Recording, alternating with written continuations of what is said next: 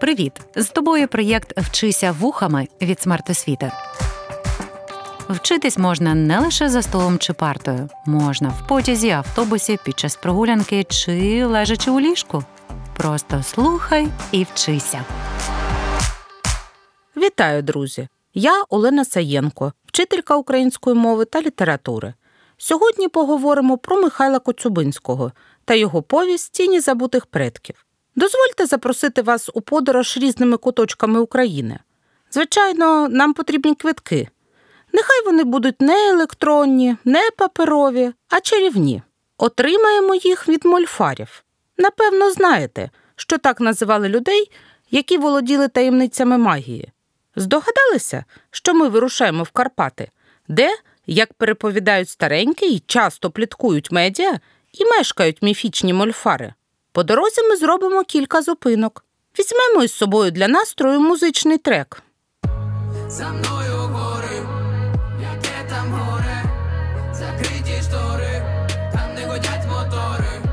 За мною гори, яке там горе, закриті штори, там не годять мотори. Сподіваюся, що гурт Калуш та Альона Альона надихнули вас. До речі, Кліп до цієї пісні знімали в Карпатах.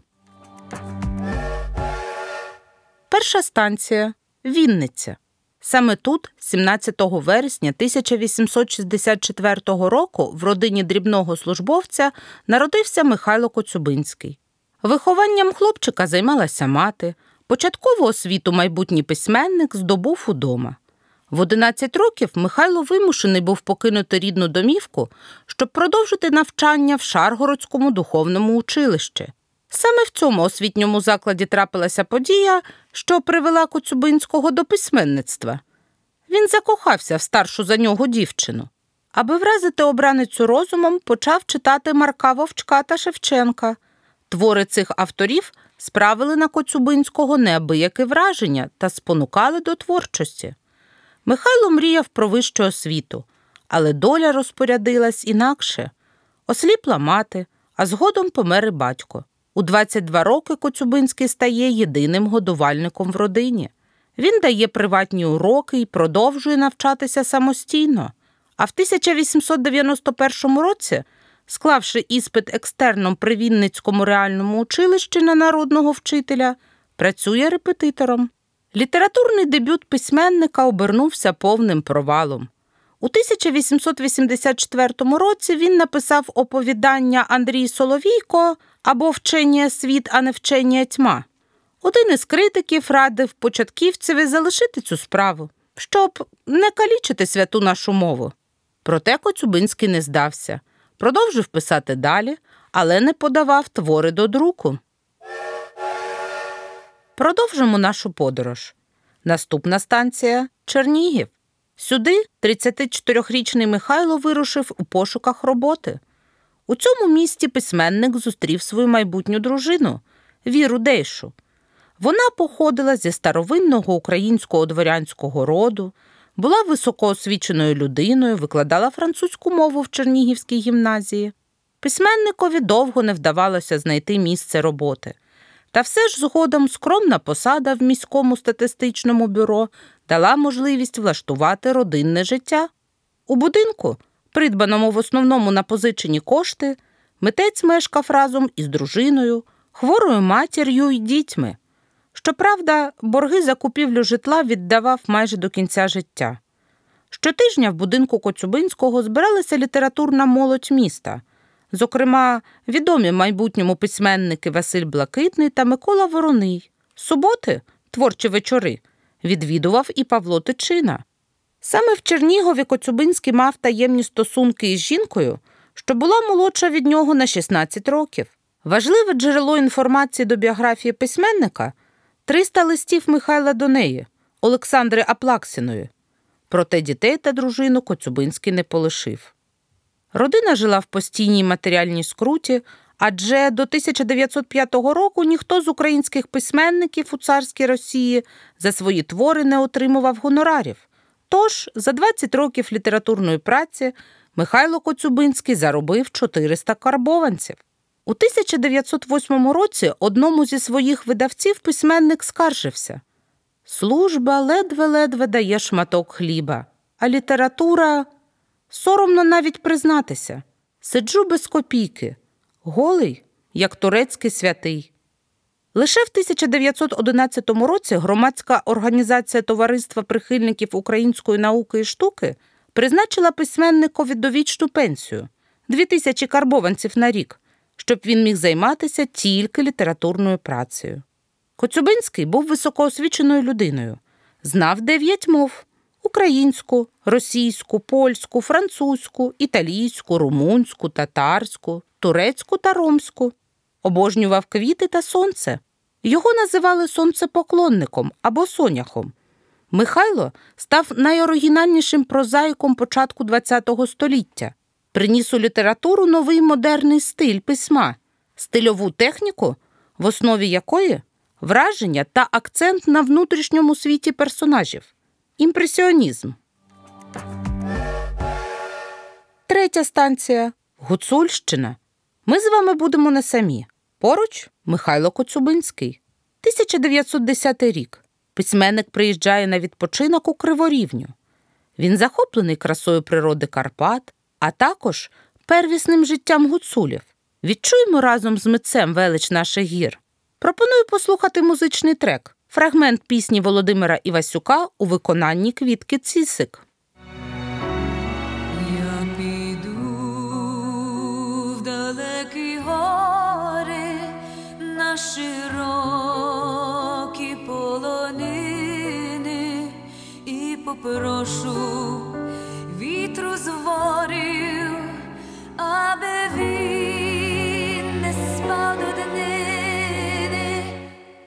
Гуцульщина стала відкриттям для митця.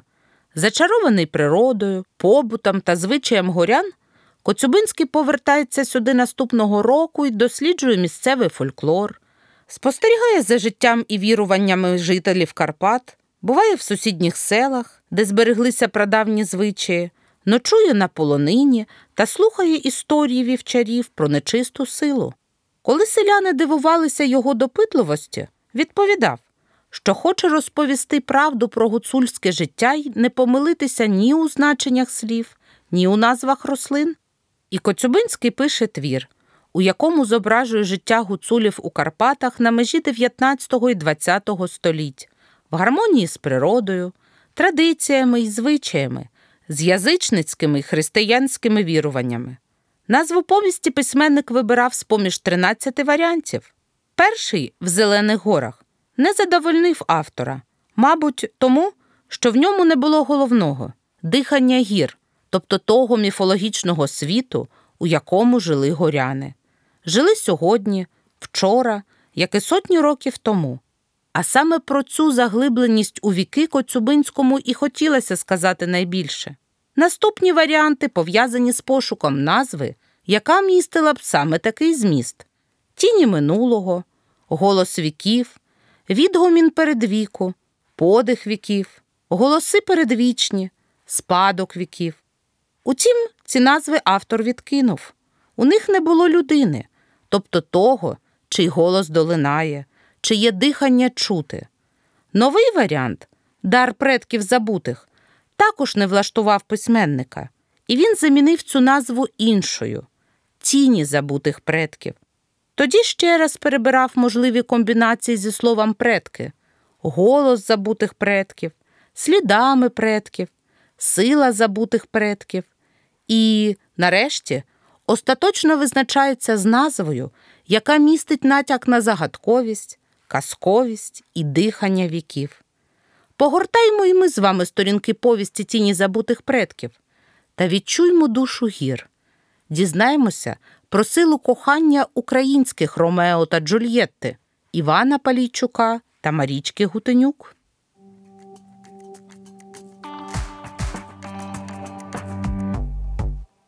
Іван був 19-ю дитиною в гуцульській родині Парійчуків. Часто плакав, інколи дивився на маму так проникливо, що вона тривожилася, чи не підмінила його нечиста сила. Хлопець зростав серед гірської природи, у сім років умів знаходити цілюще зілля, розумів спів птахів, знав про рідника, злого духа, чугайстра, міфічну лісову істоту, випасав худобу, грав на денцівці, сопілці. Насправді сім'я Івана була невелика. З 20 дітей вижили лише п'ять. У хаті часто панували неспокій та горе. Брата Олексу роздушило дерево в лісі, а родич Василь загинув у бійці з ворожим родом гутенюків. Ніхто не міг пригадати, звідки пішла ворожнеча родин. Проте й досі сім'ї кипіли злістю й завзяттям. Уперше Іван Палійчук та Марічка Гутенюк зустрічаються під час сварки їхніх родин біля церкви. Саме тоді було вбито батька Івана. Хлопчик вирішує помститися і набити чужу дівку, але вона натомість пригощає його цукеркою. Розпочинається дитяча дружба та таємні зустрічі. Час плине швидко. Іван уже легінь, парубок. Марічка теж дівка на виданні. Зустрічалися таємно, щоб родичі не знали. Іван грав на флоярі, сопілці, а вона відповідала йому співанками, піснями, яких знала безліч та складала сама. І здавалося їм, що на світі тільки дві барви зелена земля та блакитна небо, і серед цього світу лише вони вдвох. Однак усе в житті має свої випробування. Іван іде в найми на полонину, щоб забезпечити родину. Повернувшись восени додому, дізнається про смерть Марічки. Бурхливий черемош під час повені забрав її з собою. Юнак не повірив у смерть коханої, пішов шукати Марічку берегом, блукав лісом, потім знайшов її тіло і зник. З'явився в селі лише через шість років. Худий, щорнілий, оповідав, що пастушив на угорському боці. Повернувшись до рідного села, Іван вирішує жити матеріальною гранню душі. Він заводить господарство, одружується з багатою та вродливою палагною. У газдуванні Палійчук був навіть задоволений і не журився, знаходив там розраду й утіху, доглядав свою маржинку, худобу. Спочатку здавалося, що все налагоджується, однак незабаром Іван зрозумів одним господарюванням щасливим не будеш. Він примножує своє добро, існує тіло, а ось душа. Вона навіки залишилася з його Марічкою. Чарівна природа Карпат нагадувала йому про їхнє кохання. До дружини був байдужим, а Палахна незабаром стала любаскою, тобто коханкою Мольфара Юри. До Івана у вісні та наяву почала приходити Марічка. Йому скрізь чувся її голос. Одного разу він побачив струнку постать дівчини і почав наздогоняти її.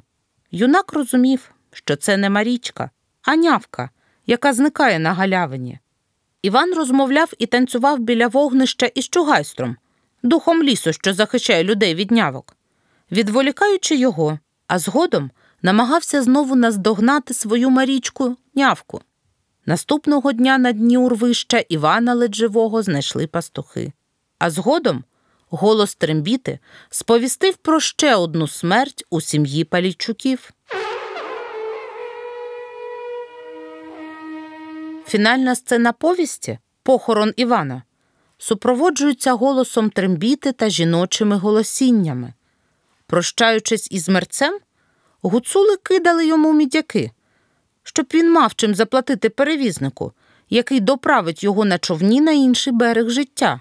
А далі автор зображує стародавній обряд грушки, ігри при покійникові, який тоді ще зберігався в гуцульських селах, що складався з жартів, танців, переспівувань. Душа померлого переходить у кращий світ, тому треба радіти. Життя триває. Четверта станція літературознавча. Коцюбинський поєднав у творі дві літературні течії: неоромантизм, життєсхвалення, поетизація природи, використання міфологічних образів та імпресіонізм, мова метафор, несподівані поєднання звукових і кольорових образів, принцип переважання враження над вираженням, уникнення масштабних соціальних проблем, актуальний хронотоп. Теперішнє це наповнена реальністю мить, що має невидимі смислові зв'язки з минулим і майбутнім. У повісті письменник порушує такі проблеми: гармонія між людиною і світом природи, життя і смерть, добро і зло, язичництво і християнство, сила кохання і неможливість існування без нього, вплив мистецтва на людину, роль праці в житті людей, стосунки батьків і дітей. Ментальність гуцулів, красу природи Коцюбинському допомагають відтворити діалектизми, слова, що вживаються в певній місцевості. Пропоную трошки перепочити та пограти. Я називаю діалектне слово, а ви добираєте літературний відповідник. Бартка, сокира, буц, бринза, сири з овечого молока, ватра, вогнище, гаче, штани з білого сукна, газда, господар, легінь, юнак, плай, стежка в горах, маржинка, худоба, царинка, обгороджений сінокіс, через, широкий шкіряний пояс з металевими прикрасами й орнаментальним тисненням.